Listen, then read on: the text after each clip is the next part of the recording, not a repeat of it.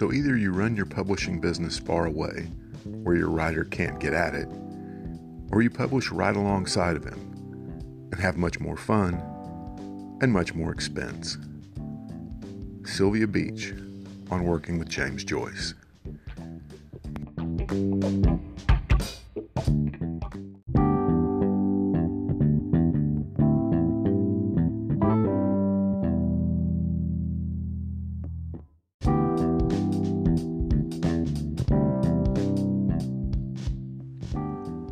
Welcome to Angry Typewriter, a podcast about writing and the writing life.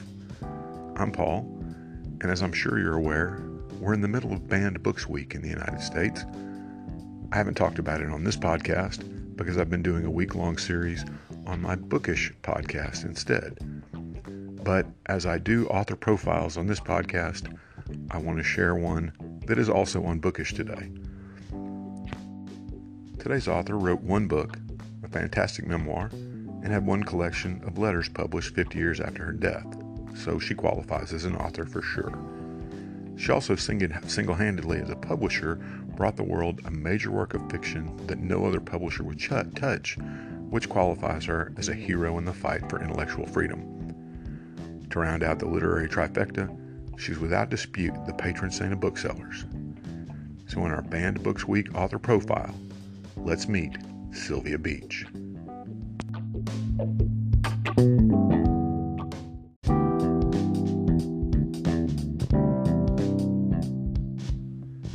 I've talked about Sylvia before on this podcast. How could I not? And a poster of her with Hemingway in front of her Shakespeare and Company bookstore in Paris hung prominently in my own bookstore. But I've not spoken much about her place in the history of the fight against censorship. Before we get into that, let's take a brief look at her biography. In 1919, Sylvia Beach, the daughter of a Presbyterian minister in New Jersey, opened a bookshop in Paris called Shakespeare and Company. Now, this is not, it should be noted, the same Shakespeare and Company that still exists in Paris today.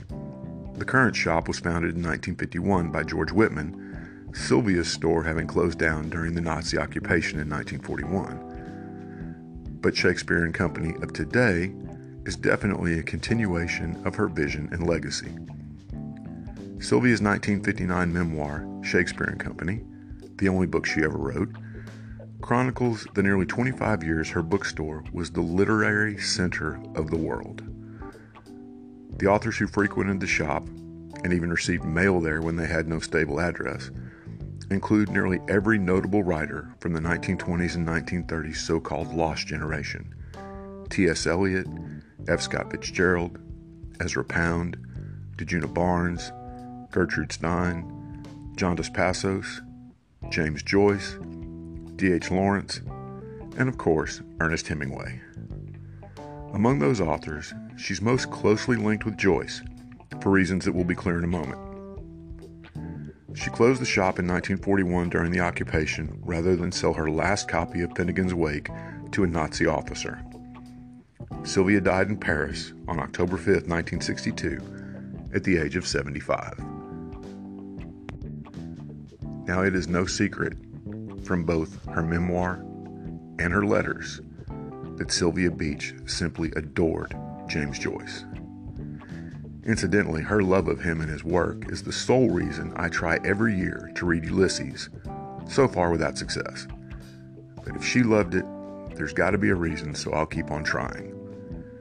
In any case, Ulysses was written over a seven year period from 1914 to 1921 and was serialized in the American journal The Little Review between 1918 and 1920 until the publication of one chapter led to a prosecution for indecency in the American courts.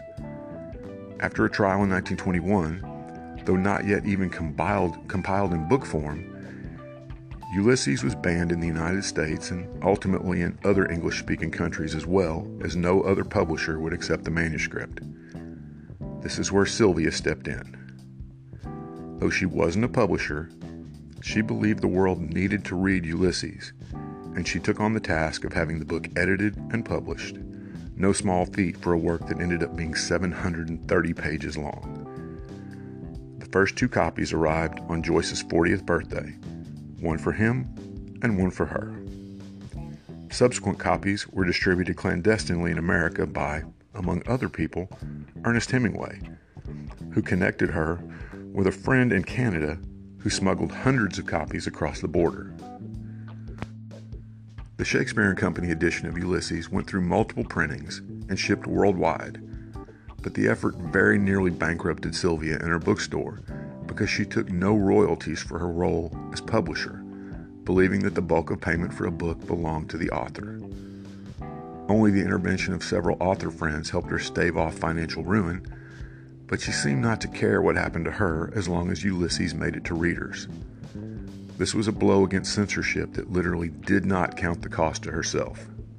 In 1934, the legal decision United States versus one book called Ulysses overturned the ban on the book and Random House published the first U.S. edition that year. It was a financial windfall for Joyce, but Sylvia saw none of it.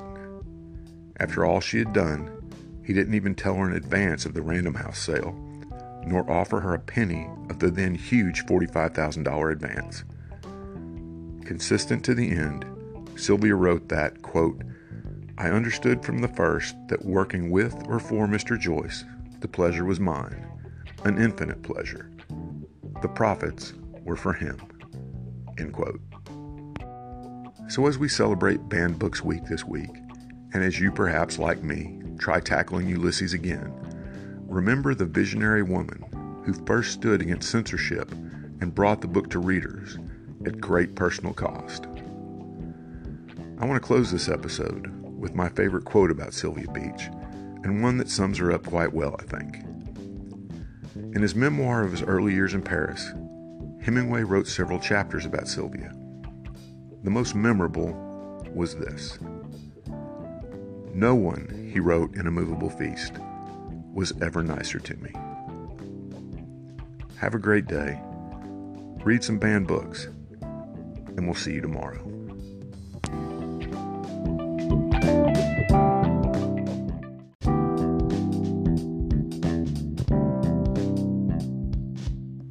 Thanks for listening to today's episode of Angry Typewriter.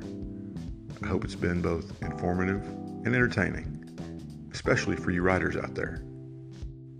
If you're enjoying these podcasts, I hope you'd also consider clicking on the Support This Podcast link on the Anchor site. For as little as 99 cents a month, you can help keep these episodes coming, and it will also go a long way toward making this podcast completely ad free. Thanks again.